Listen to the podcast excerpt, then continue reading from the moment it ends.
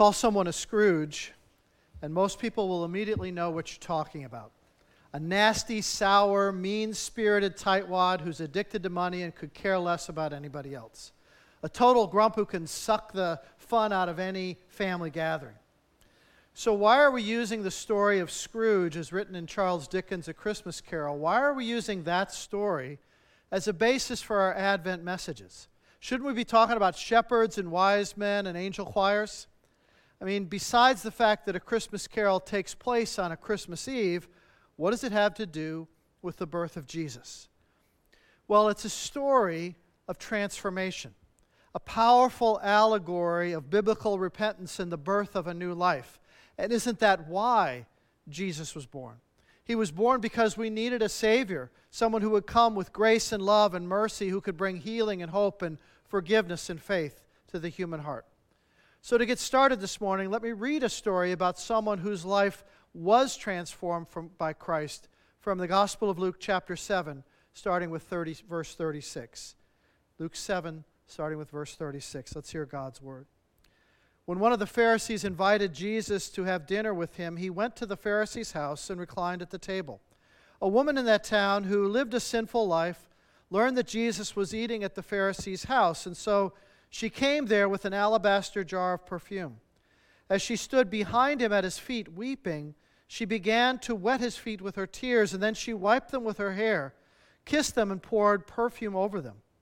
When the Pharisee who had invited him saw this, he said to himself, If this man were a prophet, he would know who's touching him and what kind of woman she is, that she is a sinner. Jesus answered him, Simon, I have something to tell you. Tell me, teacher, he said. Two people owed money to a certain moneylender. The one owed him $5,000, the other 50. Neither of them had the money to pay him back, so he forgave the debts of both. Now, which of them will love him more? Simon replied, I suppose the one who had the bigger debt forgiven. You've judged correctly, Jesus said. And then he turned to the woman and said to Simon, Do you see this woman? I came into your house. You did not give me any water for, my feet, but she has wet my feet with her tears and wiped them with her hair. You did not give me a kiss, but this woman, from the time I entered, has not stopped kissing my feet. You did not put oil on my head, but she has poured perfume on my feet. Therefore, I tell you, Though her sins have been many, they are forgiven, because her great love has shown. But whoever has been forgiven little loves little. And then Jesus said to her, Your sins are forgiven. And the other guests began to say among themselves, Who is this that even forgives sins? And Jesus said to the woman, Your faith has saved you. Go in peace. It was October 1843. Charles Dickens stepped out of his brick and stone home near Regent's Park in London to go for a walk. He was normally a very buoyant, kind of optimistic person, but on that particular night he had a very heavy heart. At age 31, he was at the peak of his writing career. His novels, the, the Pickwick Papers, Oliver Twist, Nicholas Nickleby, had all sold very well, but his newest novel, Martin Chuzzlewit, was a total flop. I mean, who here has ever heard of Martin Chuzzlewit? That's how bad it was. It was really bad. And a few months earlier, his publisher had told him that his advances were running out. So that news stunned Dickens because he was supporting a large extended family. His expenses were nearly more than he could manage. His father and his brothers were always asking for loans. His wife, Kate, was pregnant with their fifth child. All summer long, he'd worried about his mounting bills, especially the large mortgage on the house that he lived in. So Dickens knew he needed an idea that would earn him a lot of money fast. But in his depression, it was giving him writer's block. So as he went on his nightly walk, he was hoping for a breakthrough. First, he wandered through London's uh, nicer neighborhoods. But then, as he got closer to the Thames River, things changed. There were, there were tenement houses and open sewers and people hovering in the shadows, litter strewn everywhere. Reminded him of a recurring nightmare that he had been having for most of his life in his nightmare, he sees a 12 year old boy sitting at a work table where he works 12 hours a day, six days a week, putting labels on an endless stream of shoe polish jars to earn just six shillings, which was barely enough to keep him alive. With his father in debtor's prison, this boy's only schooling was the one hour lesson he would get during their dinner break at the warehouse. Now, the scary part of this dream was that it didn't come out of Dickens' imagination. It was a replay of his own earlier life. He was that boy working 12 hours a day at a shoe polish factory until his father inherited some money and was able to pay off his debts and get out of debtor's prison. But as an adult, that experience haunted him, and the fear of poverty haunted him. As he headed home through the slums, he had a fra- flash of inspiration. Why not? Why not a story, a Christmas story about a destitute family? Christmas was less than three months away. The book would have to be short, would have to be ready to be printed in time for Christmas sales. And so I began to write. The manuscript grew page by page, and then at last on December 2nd, he finished the manuscript, sent it off to the printer, and it went on sale December 19th, 1843. The first edition of 6,000 copies sold out by Christmas Eve. So Dickens' financial situation was reversed, and the world got a great story. But that's not all. According to his own testimony, writing this sh- short story was a spiritual experience for him personally. Dickens's heart was strangely moved by his own story. It put him on a new path with Jesus Christ. And a few years later, he would write the very first children's version of the Gospels because he wanted his daughter, he wanted his own children to know the stories of Jesus in a way that they could understand. Now, Dickens did not write an explicitly gospel story, but A Christmas Carol gives us this wonderful model of a sinner's transformation from, light, from darkness to light. Dickens doesn't give us a lengthy biography of Scrooge. Instead, through Scrooge's mystical encounters with these three ghosts the ghosts of Christmas past, present, and future. He gives us a series of these short little vignettes that help us to discover what made Scrooge the man he became. Because you see, he wasn't always that way, he wasn't always cruel and heartless. That's what he became. And that first ghost, the ghost of Christmas past, takes Scrooge on a journey back through his own troubled childhood. The ghost of Christmas past is this glowing, childlike spirit who magically transports Scrooge to the boarding school where he spent his boyhood years. And as first as they zoom in over the countryside, Scrooge seizes all his fellow students, his classmates, on their way home for Christmas vacation. And his face lights up. He remembers their names, he calls out to them. But of course, they can't hear. But you see joy in Scrooge's face for the very first time. But that joy doesn't last long, and the next moment the ghost takes him to the boarding school. It's deserted, all except for, of course, one boy, and that boy is Scrooge, left alone with nothing to cheer him except the characters in his beloved books. All the other boys have gone home for Christmas to see their families, but Scrooge's father doesn't want him around.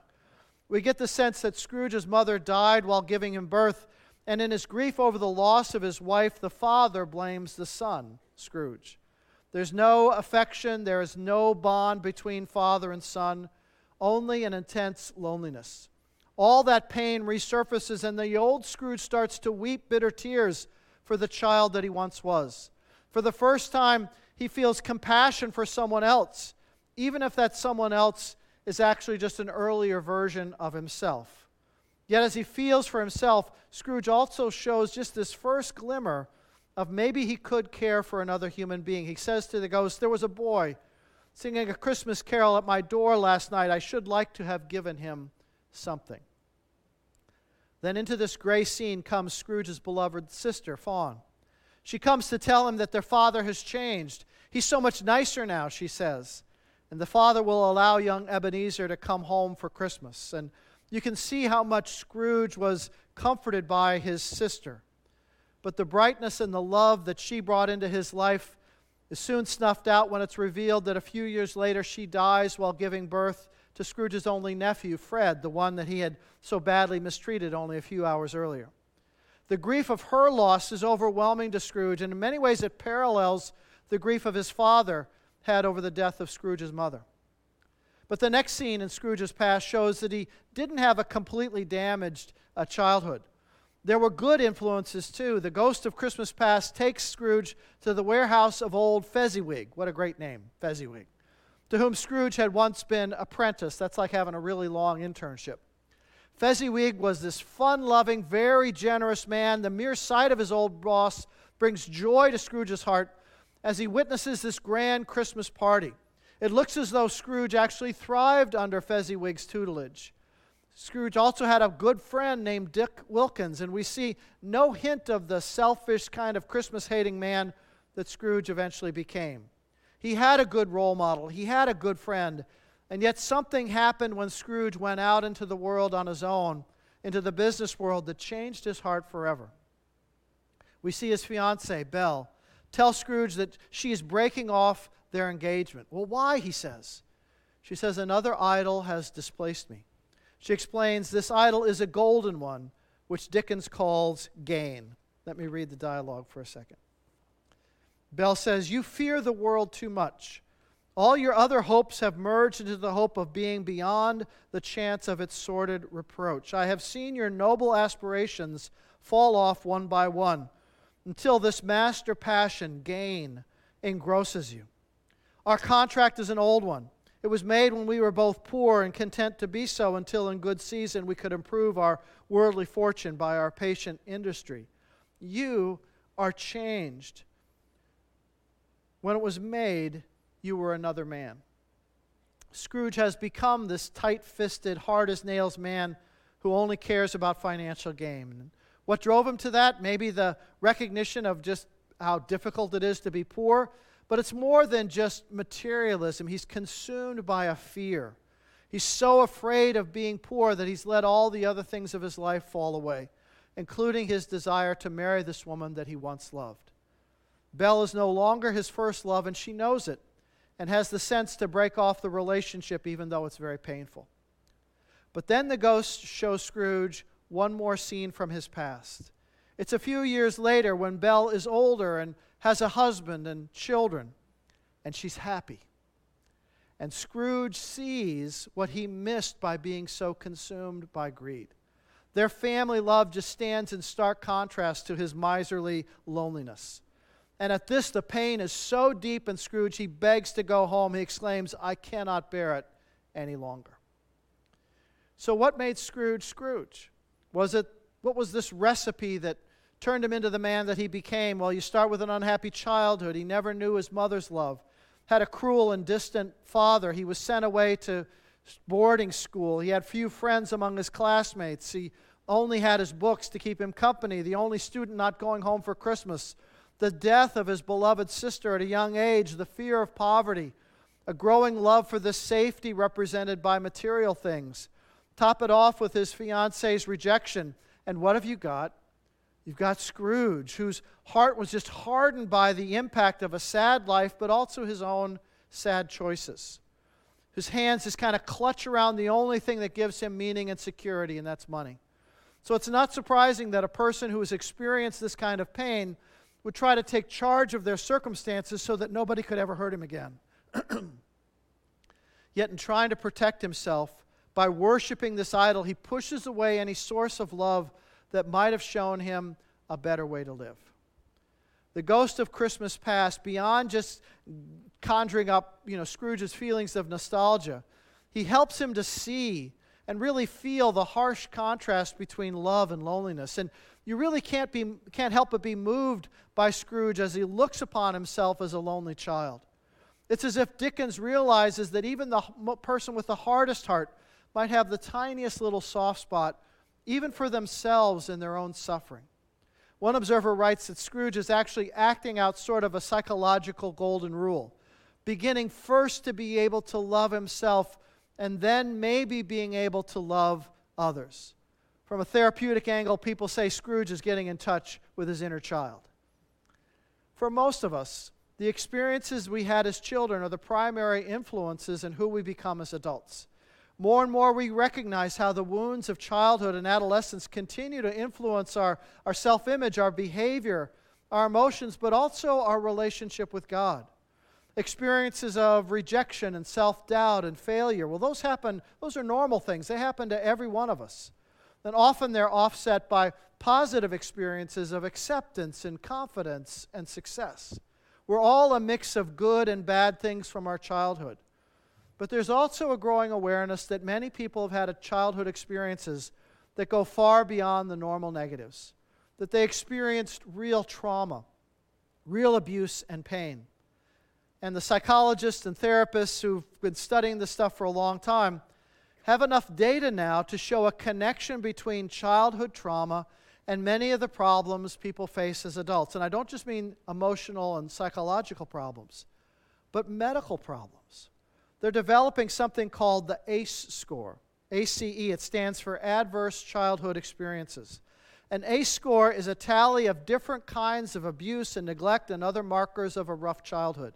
And so, according to the research, the rougher your childhood, the higher your ACE score, and the higher then your risk for later health problems. Things like diabetes and stroke and heart disease and cancer and so many other diseases, all more likely in a person's life because of their childhood trauma. So it's good to know your ACE score so that you can begin to do something about it and be more aware of it as you grow older. Because while an ACE score is predictive, it does not determine your future. And that's an important distinction. It can predict, but it does not determine. In other words, you don't have to be a victim of your past. Even if your past was traumatic, you can do things to care for yourself and for your health that can break the cycle predicted by a high ACE score. I would guess that many of the young women involved in young lives, if you were to look into their whole history, have a pretty high ACE score. And one of the reasons the ministry is so important is that it helps to break that cycle and gives them a better way to live, a new direction, so that they don't continue to repeat this cycle, particularly the cycle of poverty. ACE scores don't tally the positive experiences that can help build resilience and protect a child from the effects of the trauma. Having a grandparent who loves you, a teacher, a youth pastor, a coach, someone who understands and believes in you, a good friend, those things can mitigate the long term effects of early trauma. Now, I don't know what Scrooge's ACE score would be, but I'd guess it'd be pretty high. And it helps to know his backstory because it shows how much he had to overcome in order to find this new way of life. It was not going to be easy for him. When Jesus went to that home of Simon the Pharisee, a woman from the town hears about it, comes to the house to bathe Jesus' feet with perfume as a sign of devotion and love. And there's a lot of symbolism associated with that anointing that I can't go into this morning, but suffice it to say it was an extravagant act, something that took everyone by surprise, including Jesus. And Luke tells us only one thing about this woman verse 37, that she had lived a sinful life. No details, only that she had lived a sinful life. Well, that statement, plus the fact that she lets her hair down in public, which no, no, uh, no, no respectable woman would ever have done that, hints at the fact that she was probably a prostitute. And hence the snarky thoughts by Simon, who thought if Jesus was a prophet, then he would know what kind of woman was rubbing his feet and would put a stop to it. But Jesus knows his thoughts, and he gives him that beautiful little parable. Two men owed money to a moneylender. One owed him 5,000, the other 50. Forgives them both. Which do you think would love him more? And Simon responded, The one who had the larger debt. And Jesus said, You have responded correctly. This woman, you know, when I came to your house, you didn't give me any water to wash my feet. She's washed my feet with her tears. You didn't put any you didn't kiss me. She's not stopped kissing me since I came in. You didn't put any oil on my head. She has not stopped, but pouring perfume over my feet. Therefore, I tell you, Jesus said that her many sins have been forgiven. And whoever has been forgiven little loves little. And what I like about what Jesus said to Simon was in verse 44. He says, Do you see this woman? Simon, do you actually see her? Do you see her for who she really is? A lost sheep who's looking for her shepherd. Simon, could you, could you actually see her? Because Simon only saw the woman based on her reputation and her current circumstances. he judged her and he dismissed her as a nuisance and a nobody. Thought she wasn't worthy of their time or their attention. But Jesus, he saw her. And in seeing her, he knew her whole story. Because everybody has a story. Jesus knew what had happened to her in her past, knew the things where what she had done, knew the things that were done to her. He knew the traumas that she had experienced as a child that led her into the life that she was now leading. I mean, no young girl aspires to become a sex worker, that, that's nobody's career path. So, in seeing her, Jesus understood the circumstances, the pressures, the trauma that forced her in that direction. He knew what pushed her to accumulate so much spiritual debt. Do you see her? Jesus asked. Is there a shred of empathy? Is there a shred of sympathy in you? Can you bring yourself to see this person as a real person with feelings and dreams and hardships and, yes, mistakes? Do you really see her? Jesus saw her, and without even saying anything or doing anything, simply his presence was enough for this unnamed woman to feel loved and valued and respected and wanted. Not even in spite of her past, but maybe even because of it. And in the presence of Christ, she found acceptance and a new self. And so Jesus can say to her, Your sins are forgiven, go in peace. You see, what can transform the human heart? Whether it's the heart of a Scrooge scarred by childhood trauma or the heart of this woman whose untold story certainly contains a lot of pain and damage, what can heal that kind of brokenness? Well, I love the verse from Psalm 27:10 that says, "Though my father and mother forsake me, the Lord will receive me. That's how it's translated in the NIV. And the New Living Translation puts it this way Even if my father and mother abandon me, the Lord will hold me close. God has the ability to help heal not only our childhood trauma, but also the general sense of loneliness and aloneness that we all have. You see, God can reparent people who did not have a loving connection with their own parents. God can fill in the gaps where even the best parents fail their children because no parent is perfect. And what people find in the Lord is a father and a mother who will never leave you. A father who will protect you and not hurt you, who knows what you need, who listens, who delights in you, as God says in Isaiah 43 4, You are precious in my eyes. A heavenly father who loves no matter what, who can help us face our fears of abandonment and loneliness. This is how the Lord begins to bring healing to the human heart. That's how change begins to happen when we recognize the fatherly and the motherly love of God expressed to us through Jesus Christ. Now, I think this is especially important for men. Men whose fathers were not necessarily abusive, but maybe just distant or, or absent. Fathers who couldn't connect with their sons emotionally. Because, men, your heavenly Father can rebuild what your human father could not provide. That seems like I've been recommending a lot of books lately. Well, here's another one a great book by John Eldredge called Fathered by God. It's a great resource, especially for men who were just never able to bond with their fathers because, men, we want to break that cycle. We want to break that cycle so that with our own children, we're able to express love and nurture to our children just as God, our Father, expresses love and nurture to us. Folks, the message of the gospel is we don't have to be victims of our past. We don't have to be bound by our past like Ebenezer Scrooge. We can live a different way. Like the woman at Jesus' feet, life can change when we realize that we are loved and accepted, forgiven and valued, or better yet, when we see that we are valuable in the eyes of Jesus. Because that's how the human heart begins to change. Let's pray together. Lord, I thank you for these two powerful stories the story of Scrooge, but also the story of this woman, and how her life was changed simply by coming into the presence of Christ and experiencing deep within her heart the love and the acceptance that He had to provide, Lord, and how that brought a change. More, Lord, may we step into that kind of love to know you as our loving Heavenly Father, our loving Heavenly Mother, even because we need that nurture, we need that strength, we need that care, so that we can break any chain that might bind us to our past, any trauma from our past, but also help us to do a good job, a better job with our own children, Lord. And if there are people here who are, reliving now some serious trauma from their past, Lord, we pray that they would find healing in you, Lord, and that you would also if we have any issues in our own family where there's strain and broken relationship, maybe with our own children, Lord, that you would give us the courage this Christmas season to be the ones who reach out beyond what we would normally do to be the person who brings peace and reconciliation and forgiveness into our family.